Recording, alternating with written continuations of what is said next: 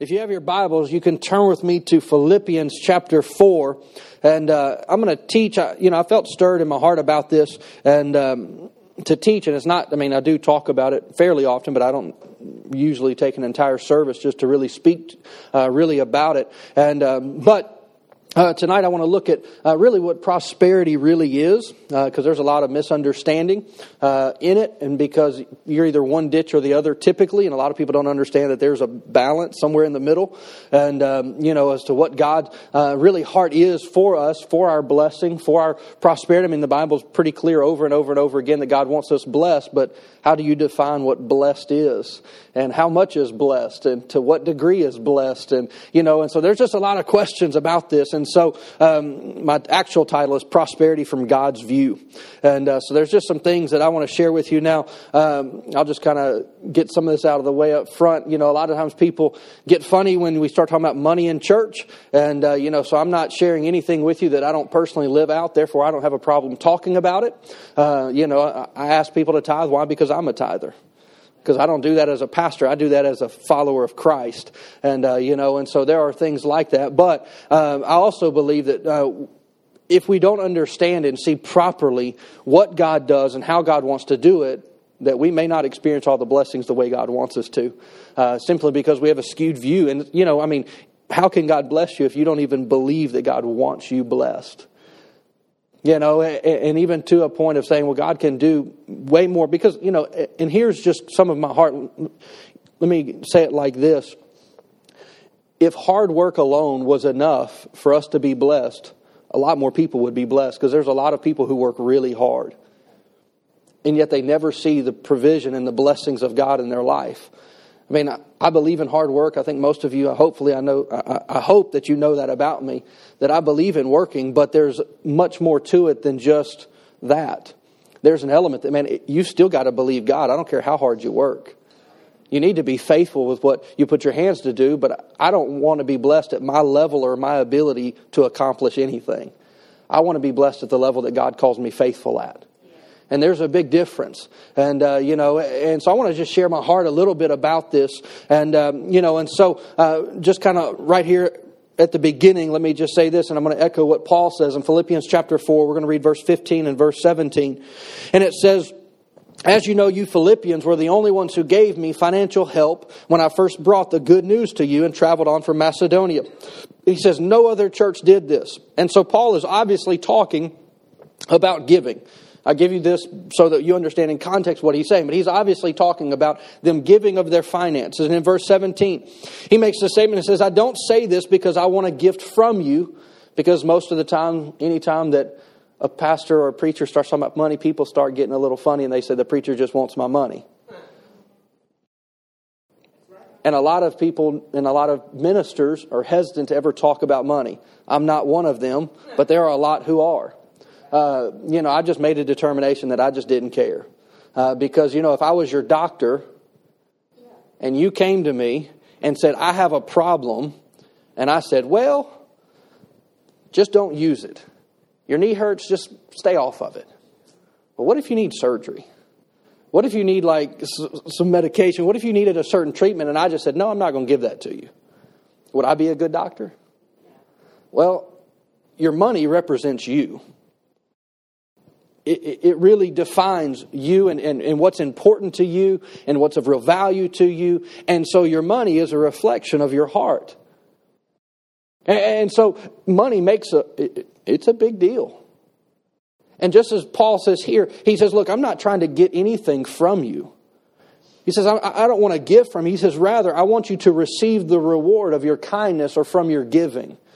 And, and he's given us a, a, really a key here. And many times people um, you know, one of the things that I have found is that most people who get mad at preachers for talking about money don't give anyways. So, and now you may be here and you're like, well, I give and I don't like you talking about it. I'm sorry if that offends you. But I'm just, from experience, most people who make the most noise are the ones who don't do anything about what they're griping about. They just want to make noise about it. You know, and, and, there's some things that we have to understand. It's exactly what Paul talks about here. He says, Look, I want you to receive a reward. You know, there is a reward that comes with generosity. I mean, it is God's system for us to be blessed. Say, well, I want to be blessed. You're going to have to be generous. You're going to have to be a giver. And I don't mean just in your giving to the church.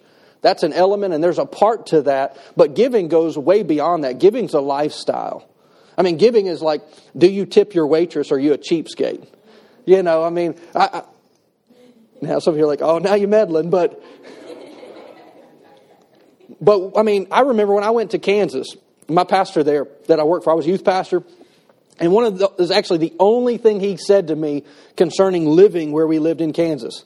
And he says, whatever you do, don't be cheap when you go out to eat. He said, if you can't afford a tip, give a tip and tell me, and I'll give you the money. He said, because you don't want to be the preacher that's known as the cheap guy. He said, because if that's true, you just need to pack it up and head out. Because, you know, and even to the degree of like, and, and I still do this even in my own life. If I call like a plumber, I don't lead with, hey, I'm a pastor, can I get a discount? Like, I, I despise that kind of stuff. I just do. I, a workman is worth his wage, right? And so if somebody does a job for me, they deserve to get paid, right? I mean, that's usually the way that works. If I go and do work for somebody else, I don't do it for charity. I do it to feed my family, right? Uh, isn't that why you go to work? Does anybody go to work because you just love it? And you're just like, man, I, I just want to do this for free. This is just the, I could do, if I could do this on vacation, it would be perfect.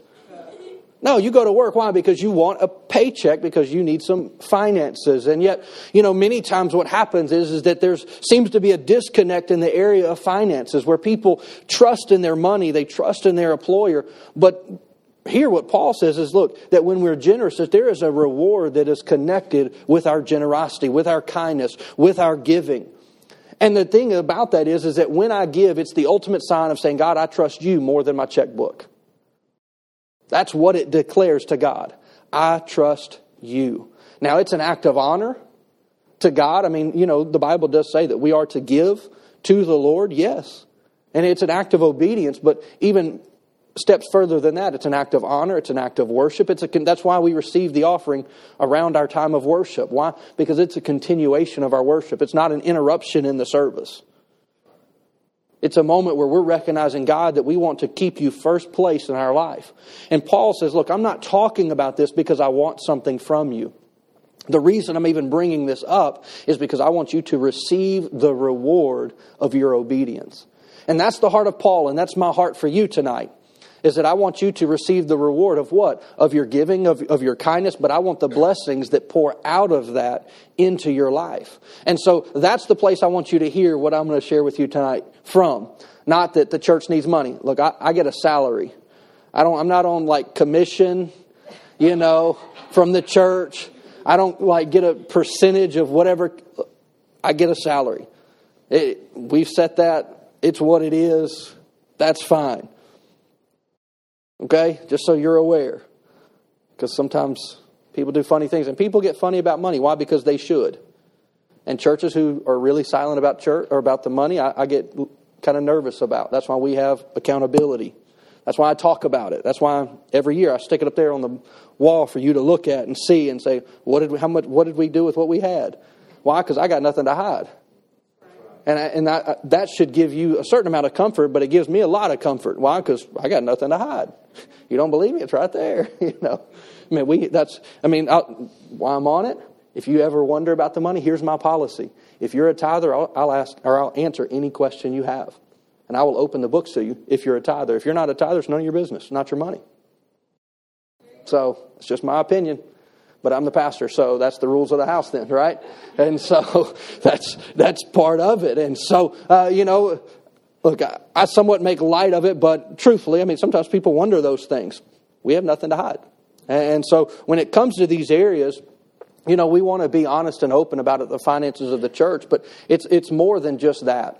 It's about the blessings of God in your life. You know, the psalmist wrote and says, The blessings of the Lord will make one rich, and he will add no sorrow with it. Now, does God want you to have, you know, five houses and this and that? Well, I mean, probably not.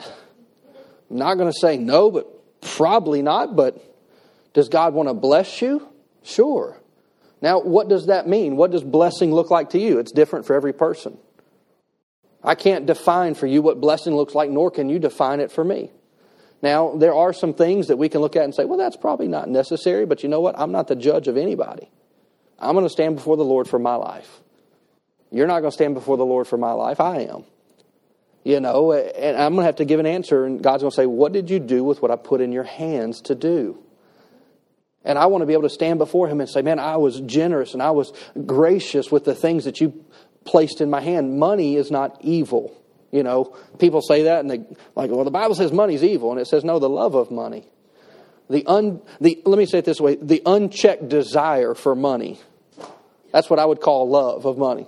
It's the unchecked, the unreasonable desire for more. That's the root of all evil, not money. Money is just a tool. That's all it is. It is just a tool that we can use to help us. And so we're going to look at a few verses tonight. I'm going to share just a little bit as we walk through it. But here in Proverbs chapter 11, uh, probably one of my favorite verses concerning uh, generosity. And you've, if you've heard me preach twice, you might have heard me say this because I quote it a lot. But it says here in uh, Proverbs chapter 11, verse 24, it says, Give freely and become more wealthy. It says, Be stingy and lose everything. It says, The generous will prosper, and those who refresh themselves, or will who refresh others will themselves be refreshed. Very simply, what you make happen for somebody else, God will make happen for you. What you make happen for somebody else, God will make happen for you.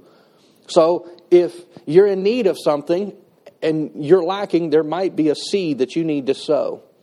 Now, I don't have the time to teach on it, but there's an account in the Old Testament, actually multiple times, where, a where several ladies came to men of God and said, You know, I need you to help me. And the response was, What do you have?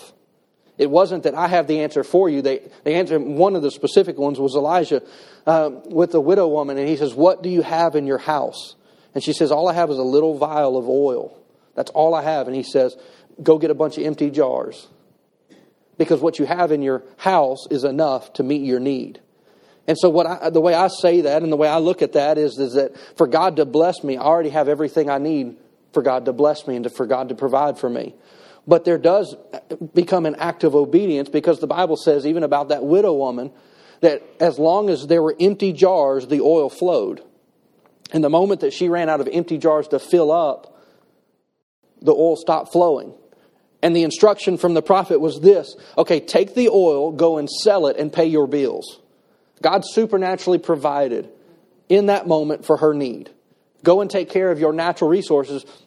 And the only thing that limited her was the amount of empty jars that she could find.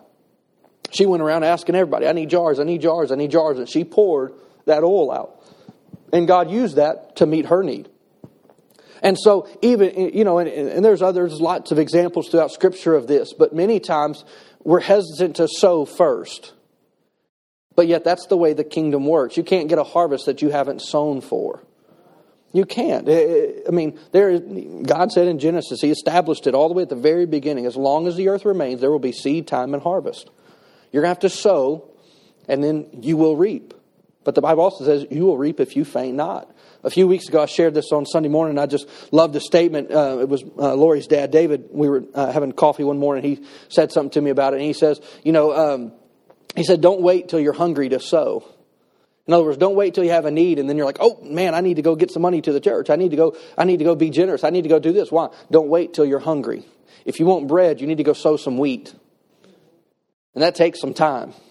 And it doesn't just happen overnight. And yet, you know, a lot of times when it comes to God's plan of prosperity in our life, people will, ha- will, ha- will make this statement Well, I tried that. And that's the problem. The problem was you tried. Now, I know that's a little heavy, and you're like, man, that's not very nice.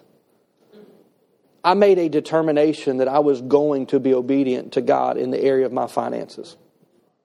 I made a decision. It's who I am. It's not what I do, it is who I am. No more than I don't just worship, I am a worshiper. It's a, there's a determination that I've made in my heart, man, this is who I am. And God says that, look, if you will honor me, if you will put me first, if you will make me first priority, watch and see if I won't open the windows of heaven to the point that there won't even be enough for you to use it all for yourself. Of Malachi 3. God said there, He says, see, just put me to the test. Try me and see if I want. And many people say, well, I tried that. Really, how long?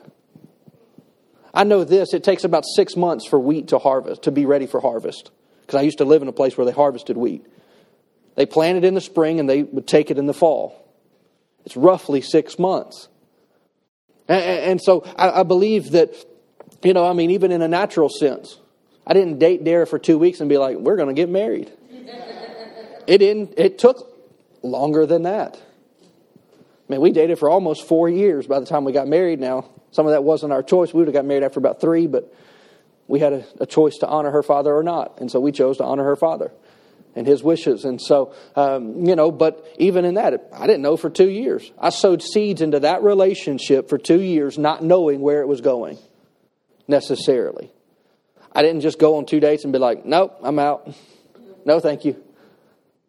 I, I continue. Why? Because I was sowing seeds into a relationship that now has turned into a life and a marriage and a son and you know all these things but would have never happened if i would have just said i don't see anything happening right now i mean now i'm just going to tell this is a little bit funny but i'm just going to tell you a little bit of our story i'm the only guy that dara had ever kissed ever my story not really the same kind of thing and uh, so that's all i'm going to say about that but um, yeah and so anyhow she had a desire that says, My first kiss will be at the altar. And my first thought was, You're crazy. You're crazy. Like, that's nuts to me. We dated for over two years before we ever had our first kiss. Now, my past would have said, That's the stupidest thing I've ever heard. But yet, I was willing to wait to something in my mind that was just completely absurd. But yet, that could have cost me too. It could have cost me our whole relationship. Be like, well, that's dumb. But yet, there was, and what the reason I'm saying that is this, is that there were things that I had to do and just be willing to trust. This will be worth it. And many times, even when it comes to the area of our finances, people aren't patient with the Lord to say, God, I trust you. If, I mean, even to the point, and I believe this is where the Lord really wants us to be in the area of our giving and our God, if you never bless me financially, I'm okay with that. I'm not sowing to get, I am sowing to make a difference.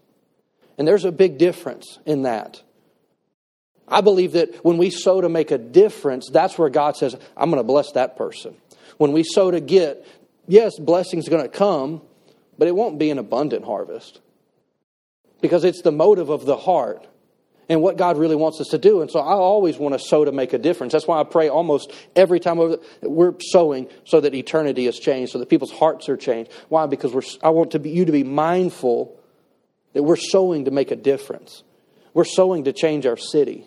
We're, we're, we're sowing so that we can help other people minister the life of God to those around them. You know, and that's why we give. It's why we sow. And so it's important that we do those kinds of things. You know, um, 3 John chapter 2, many of you can quote this just as well as I can. I'm going to read it out of the Amplified Bible. Hello. I don't know who that is.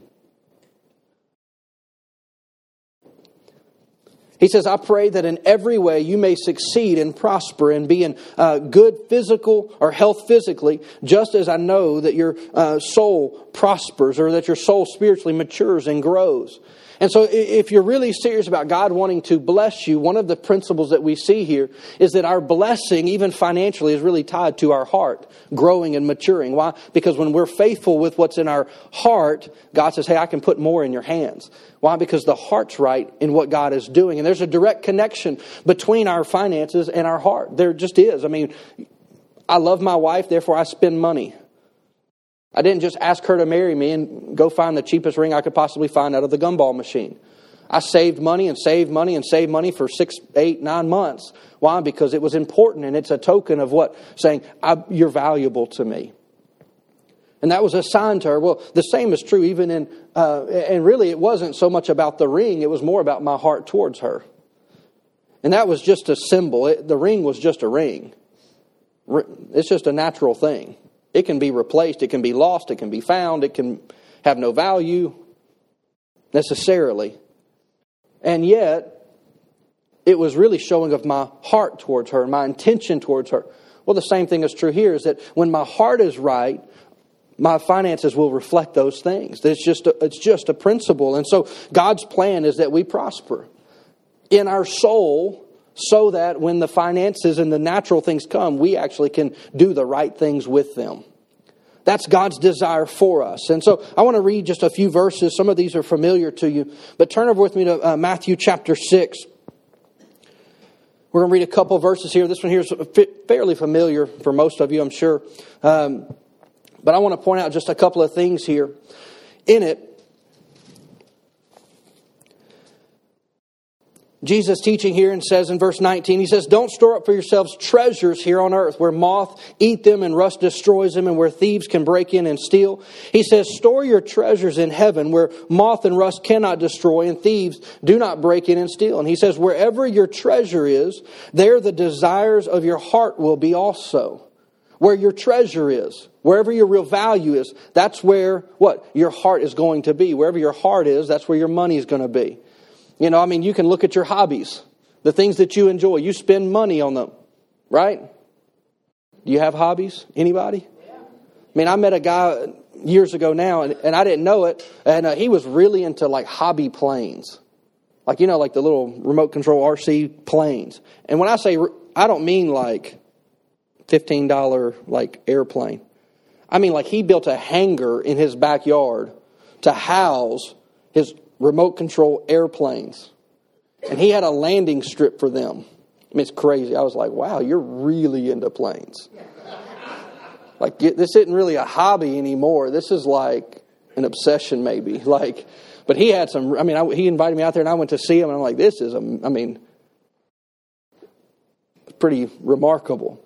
Why? But he was, and he was into it. I mean, he would geek out and start talking. I'm like, I have no clue what you're even talking about. I mean, it was impressive to watch, but I was like, can I fly that one? And he said, nope. Why? He said, you can fly this one. It was like this big. I'm like, no, I want to fly this one over here. It's like this big. He goes, no, you're not ready for that one. You don't have the first clue what you're doing. That one's difficult to fly. Well, he had a hobby, and it reflected that he was really into it. Why? Because he had invested a lot of money into that hobby. Well, that shows you what's important to him and what's of value to him. Now, he this was a great man, and he wasn't, you know, um, it's not like he was, you know, in a I mean, it may sound absurd to you, but this man had the money to kind of do weird things like this, and that's what he chose to do it on. But we all have weird things that we spend our money on. We just do. There are some things, you know, that, that you care about that other people just don't. There's things that I care about that other people don't, but I still, why? Because they're important to me, because I enjoy them or whatever it may be. And, and really, though, it is exactly what it talks about here is that wherever your treasure is, wherever your value is, that's where you're, if you really want to find out where your heart is, look where you see where you spend your money. That's going to tell you what's important to you. Why? Because money is valuable to all of us. I mean, I've met people that were broke, and I've met people who were pretty wealthy. And one thing I've never heard anybody say is, I got enough money. I've thought that about some people and thought, you got enough money. I've never heard them say, I've got enough. Never. Why? Because it's the human condition. I mean, there could always be more, and yet here it's important that we're watching our heart and really what's happening in our heart.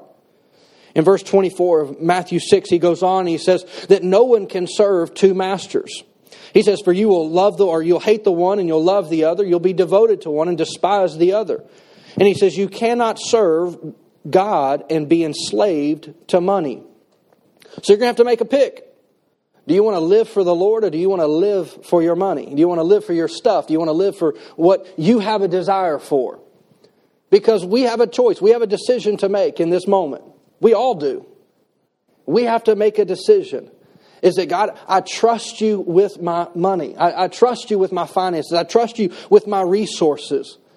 You know, I mean, many of you, like, I'll give you an example of this, and, you know, um, I've shared this before, but one of the weird things that I like, I like watches. I'm a watch guy. Some guys are watch people. I, am a watch person. I like watches. I like to look at really expensive ones, and I'm like, that's crazy, but I still like to look at them. And uh, one time I went in a jewelry store and put on a watch that was $25,000 just to put it on. No joke. Because I just want to know what it felt like. I'm like, that's like a nice car. $25,000 watch. You know, and I was like, oh my, I was afraid to like breathe. You know, I'm like, I don't, I can't afford to drop this watch, much less buy it. You know what I'm saying?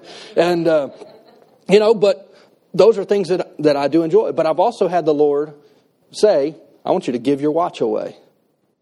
Dad, gummit, I like this watch. God, can I give a different one away that maybe I don't like so much?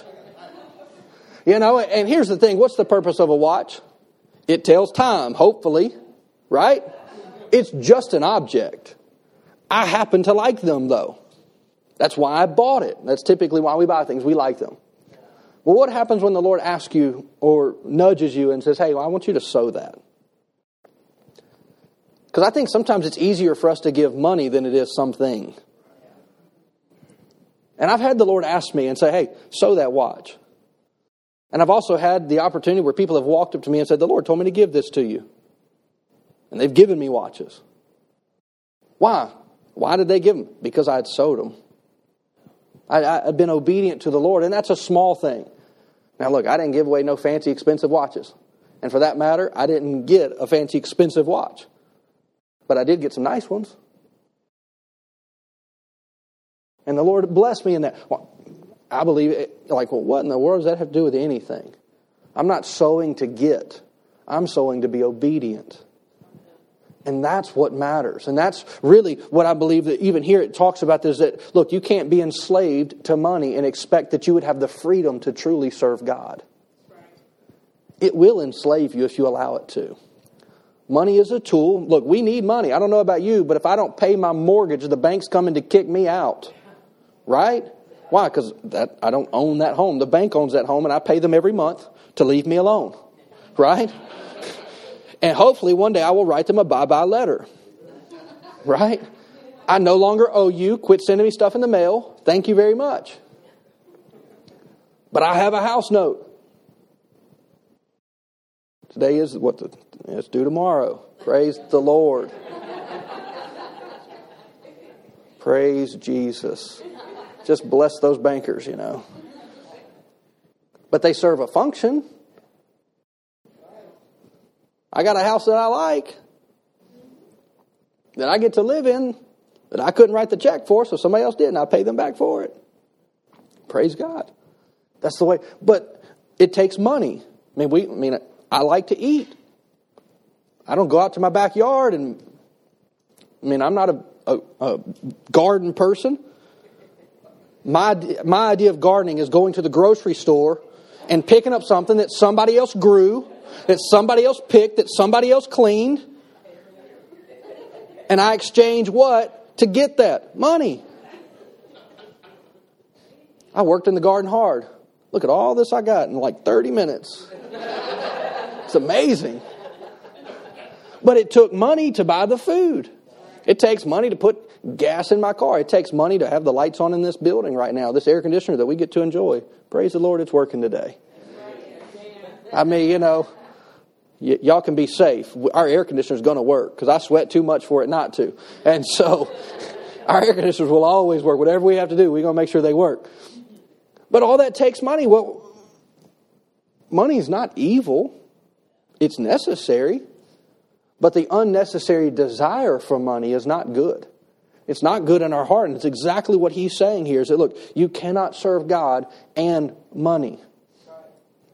You know, I mean, the Bible, I don't, don't really want to get into it, but there is a spirit that falls upon natural resources. It's called the spirit of mammon. It's this un, it's an unrighteous desire for more. And we ought to have a desire that God would increase us, yes. I believe every one of us should desire that God would bless us to the point. Why? Because God has a plan for that prosperity. God doesn't bless us for no purpose. He doesn't just say, well, well you're great and you're wonderful and I, you just deserve an extra lollipop today. That's not the way God works. God has a plan, He has a design. I mean, you go and look throughout Scripture, everybody that God used, especially more so in the Old Testament, they were all blessed. Go look at Abraham. Hey, him and his nephew, y'all are, we got too much cattle. We got to split. You got to go to somewhere else so that your cattle can eat and so that my cattle and my uh, livestock can, can live. We got too much stuff, so we've got to separate. That's blessed. Like, that's beyond blessed. So God doesn't have a problem with prosperity. What he does have a problem with is when it gets out of whack. And when it gets out of place and when we become the, that becomes the pursuit of our life. That's when it becomes a problem. God wants to be first place in our heart. And, and so we have to make that decision. Which one will we serve? Are we going to serve God or are we going to serve money? That's an important decision that we have to make. Verse 33. He says here to seek the kingdom of God above all else and live righteously, and He will give you everything that you need. Now, I believe this is a question that I believe that every one of us has to answer in the area of prosperity. How much do we need? How much is enough? How much stuff do I need? How much, you know, I mean, in my life and for me, I believe this is an important question to answer because it says, God, this is where, I, this is my life and maybe even go a step further and say, Lord, how much do I need? Because there's not everything's a need. I don't need an extra watch. I got a couple. I only got two wrists. I only wear one at a time. You know, I don't stack them up my arm. I mean, how many do I need? You know? I mean, these are questions. These are heart issues that I believe we've got to answer. At what point do I say, okay, I have enough? God, what do I do with this abundance?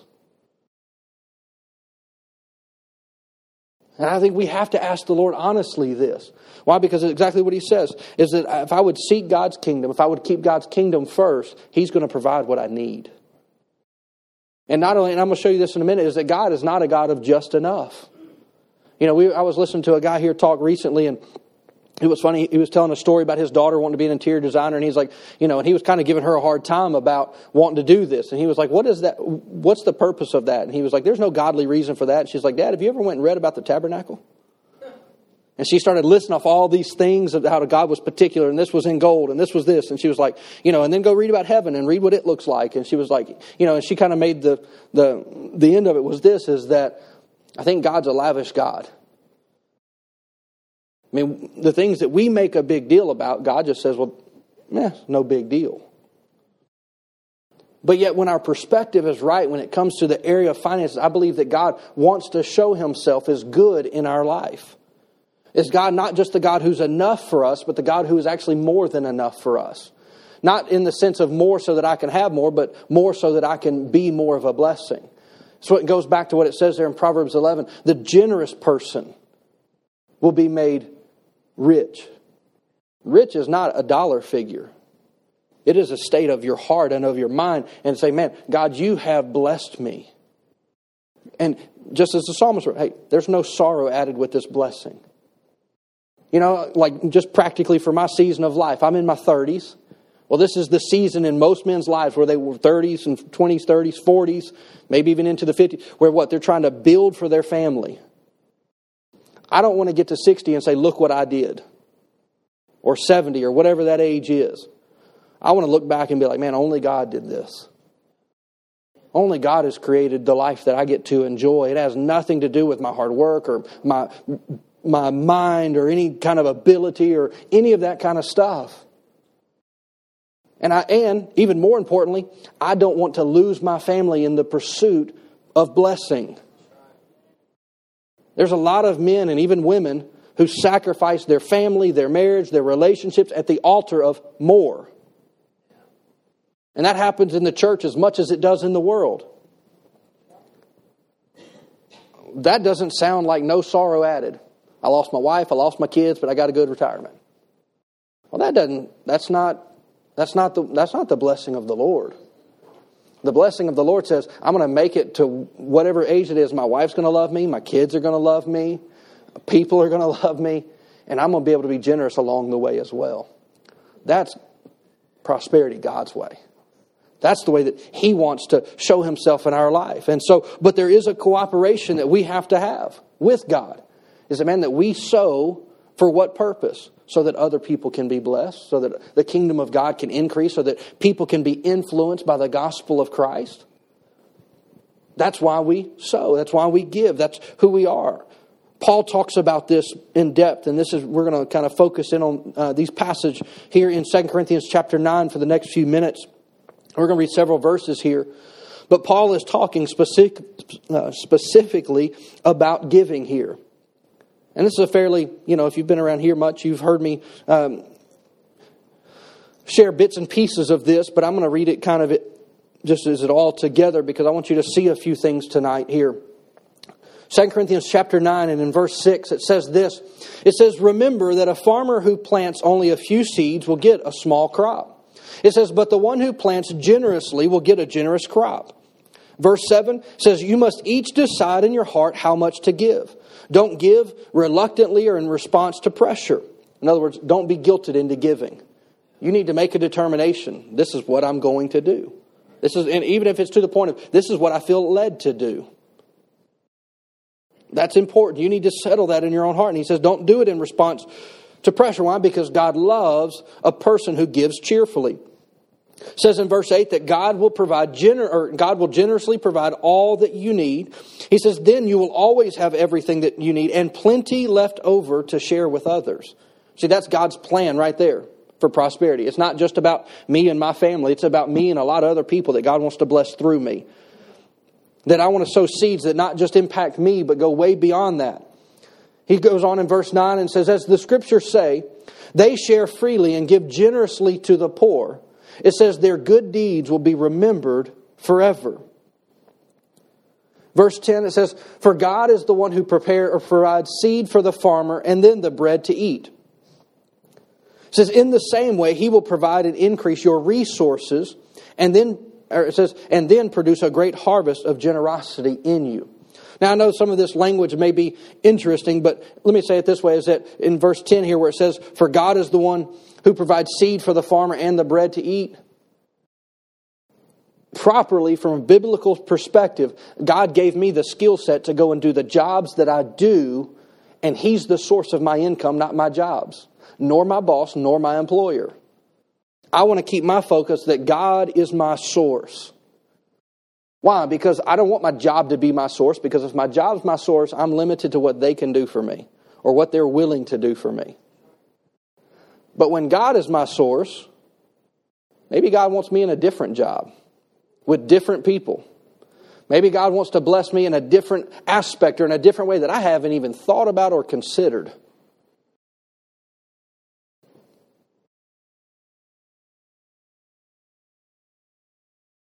I mean, if God's your source, resources can come from the most un- unexpected and unusual places.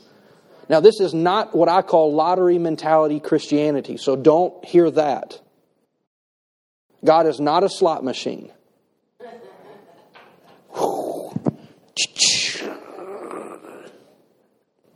Like, that is not God, and that is not God's plan for prosperity either. I trust God that in His right timing, that when I need what I have need of, that He will provide it, and it's not for me to tell Him when I should get it. God, I'm sowing what? Because I want to make a difference. And I understand you're a good, faithful God. Because I honor you, you're faithful to your word. Blessings will come in my life. And there are times that we've had challenges in the area of finances, and it changes the way you pray when you're generous. The Bible says that we can stand upon our generosity. And there have been times that I have said, Lord, we are sowers. That we have put a lot of seed out there, and I thank you that you are our source. And I have seen God come through time after time after time after time. And it's not because we're special. It's not because we have some special kind of faith. No, it's simply because I said, God, I, have just made that. God, I'm going to sow, and you are my source. And that's why I sow, because it's a, every time I give, Father, I honor you with this. You are my source. I'm, I'm reminding myself that God is my source every time that I sow. And that may be buying somebody's lunch. So, I mean, kind of, if, if, if possible, when I'm talking about giving, take it out of just the mindset of, well, you're talking about giving to the church. That's an aspect. That's not the only. We are to be generous in our lives, in every part of who we are. So God gives us the ability to what? To actually produce things that we actually get paychecks for, and that's what it says here. And it says that God will provide and increase your resources. I want God to increase me. Why? Because I want to sow more. Every year, I, you know, you get those little statements. We send them out, and they say, "Hey, this is what you've given this year." Every year, I look at it, and I want to see, did I do more than I did last year? Every year. Why? Because I, I, I want to be systematic about it. I want to be paying attention to it. And God, how can I? Are there areas that I'm not being generous in that I should be? Are there other opportunities that I'm not currently sowing into that I need to start sowing into? And I ask the Lord, what are those areas? Why? Because I want the Lord to, to use me and I want Him to flow through me to bless a lot of people. And so when I have those opportunities, I want to sow. I want to, to live in that place. Why? Because it says here that at the end of verse 10, it says that it will produce a great harvest of generosity in you. Not just out of you, but in you, in your heart, in your soul. It goes on here in verse 11 and it says that you would be enriched in every way so that you can be generous. And when we take your gifts to those who need them, so this is now this is bring it back into church world. You give your tithes, you give to different initiatives that we have from the church. We take the money that you give and we go and be a blessing to other people. That's actually what he's talking about here. That would be the example. So, like in the context of our church, every month we support a specific missionary, Pastor Paul Trokel, in Tanzania. He leads a Bible school, training up pastors and leaders. Our church has been doing it for years. So you could actually, let me kind of reword this. When Pastor Paul takes the gospel to people in Tanzania, Tanzanian people will thank God for you. Why? Because their pastor got trained by a missionary that we supported. So it's no longer just money that we've sent or, or resources. Now it's turning into fruit, spiritual fruit, building the kingdom of God, building churches that we've been a part of for years, to the point where, and you're about to see the full circle of how this thing works. Because what happens, and it goes, let me just read it and then I'll kind of expound upon a little bit. It says, when we take uh, your gifts or your offering to those who need it, they will thank God. So, two good things will happen as a result from this ministry of giving. Now, I think those words are important. God views giving as ministry. You may not. You're like, well, I'm not called to the ministry. Sure, you are.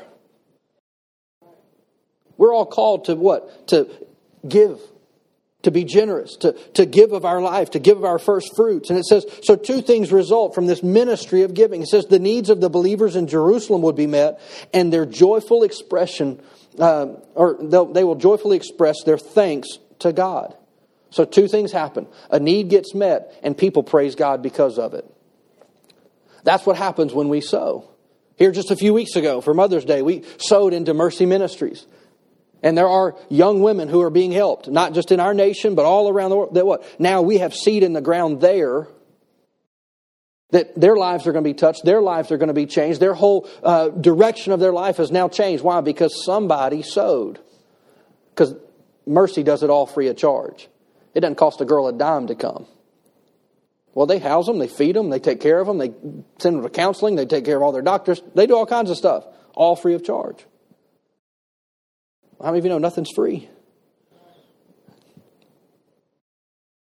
Well, now we have seed in helping them reach young women into their lives and to help uh, really really for lack I mean it's not really lack of a better word it's true to rescue these girls and we and so what happens is now these girls lives are going to be touched by the power of God and they're going to give glory to God because you sowed and you know and here's the way God works I know where every dime came from I know every person who sowed it's never about the amount that you sow. So, that, and that's important. You sow what you're supposed to. You do your part. I do my part, and God will take care of all the rest of it. You just do your part. That's all it takes. In verse 13, it says, As a result of your ministry, says they will give glory to God. For your generosity to them and to all the believers will prove that you are obedient to the good news of Christ.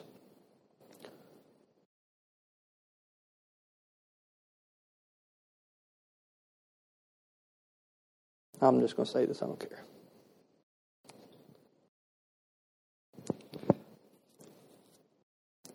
You know, there's a lot of debate when people say, you know, and, and they're like, oh, I love God. Do you really? Because, I mean, exactly what he says here. He says, as a result of your ministry, glory gets to God. He says, but from your generosity, other, or from your for your generosity to them and to other, other believers, you prove that you are obedient to the good news of Christ. Part of our call as Christians is to be sowers. And, and, it, and it uses the word obedient. Why? Because we actually are given a command. It's not really optional to sow. We were given a commandment to sow, to be generous, to live lives beyond ourselves. And that's what happens. When we sow, we do live beyond ourselves. Our seed will live way beyond us. And it will produce a harvest way beyond anything that we could do. And so there is a connection between, hey, I, I, love God and I serve God and I'm obedient to God, and there's a connection even in the area of my finances. I love, I mean, I use this example. I love my wife, I bought her a ring. And being and God supernaturally provided for that. Yeah, I saved up whatever money I could, which wasn't a whole lot. But yet there were still blessings in that. That God was had, had done some things and opened up some doors. I mean, I got a 25% discount. Just cuz.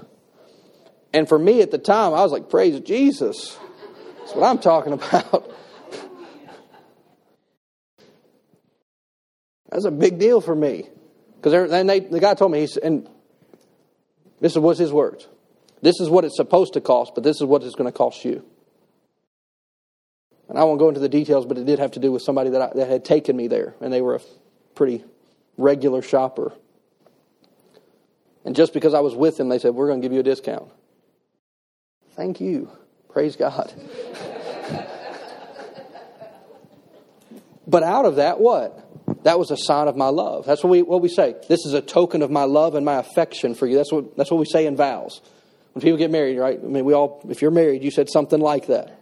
This is a token of my love, which apparently my love for Dare is much greater than her love for me. I'm just kidding. I'm just kidding. I'm just kidding. I got the ring I wanted, which was the cheapest thing possible. And uh, so my thought was if I want to go put my hand in a bucket of oil, I don't care and uh, about what's on my hand. And so, you know, I'm like, whatever. It doesn't, it's just a ring to me you know. But it is a sign, and, and it does communicate something.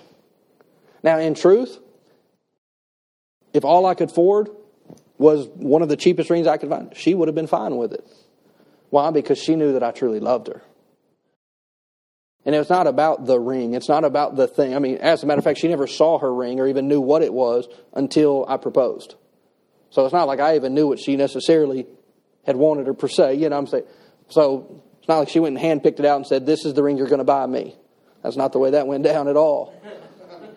But because I loved her, what? I wanted to do really more than I could. You know, and, and, and that even plays out in, even in our life with the Lord, I believe. When our heart's right and when we are actually mindful of what God has done in, in our lives, in our heart, there's a response to Him as well. And it's going to show up in the area of our giving. It's just going to happen. Why? Because there's this deep affection. It's not because I have to. Yes, it's a commandment, but I don't give because I have to. I give because I want to. Because I'm thankful for what God has done in me, and I want to see that it happens in other people's lives as well. I love verse 14 here. And he says, after that we've sown, and because of this ministry, because of our generosity, he says, The people that we've now sown into will pray for you with deep affection because of the overflowing grace that God has given to you. See, that's what happens when we actually begin to do other things and we begin to stretch out and to be a blessing to other people. There's actually such a generosity in them that they actually begin to pray and ask God to bless us for our seed.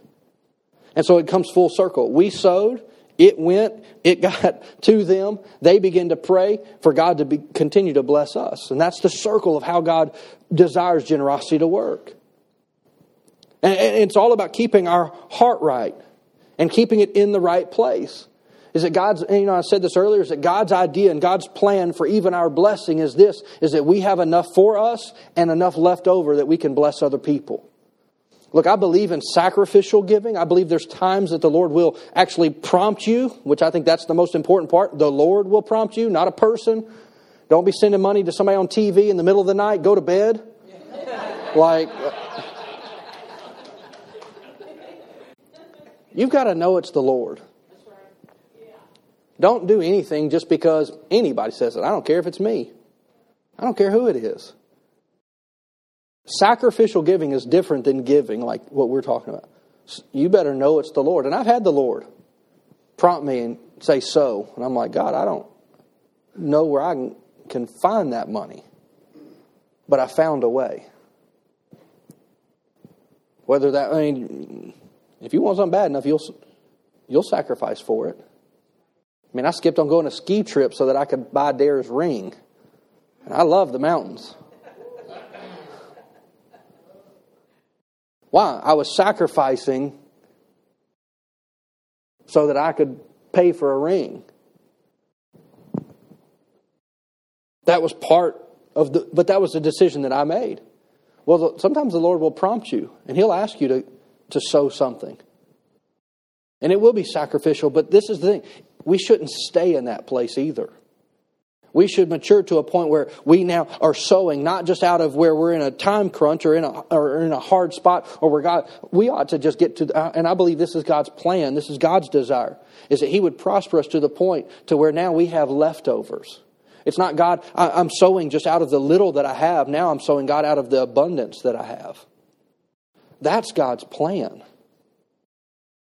Now, there's nothing, and look, and I don't believe you ever get beyond sacrificial giving. So that's not what I'm saying. I believe there will be times that the Lord's going to say, hey, I, I'm going to test you.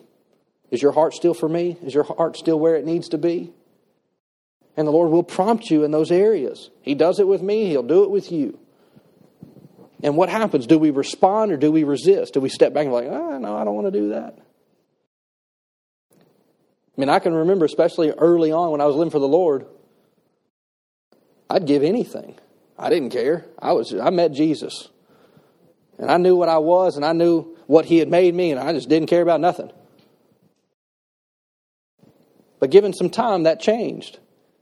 And that's when the Bible talks about, hey, you've got to come back to that first love. You've got to come back to that, that desire and that heart and that passion for the kingdom of God. See, here's, and, and I'll say this because I think it helps you kind of hear my heart a little bit. And this is something that we all have to be very intentional about.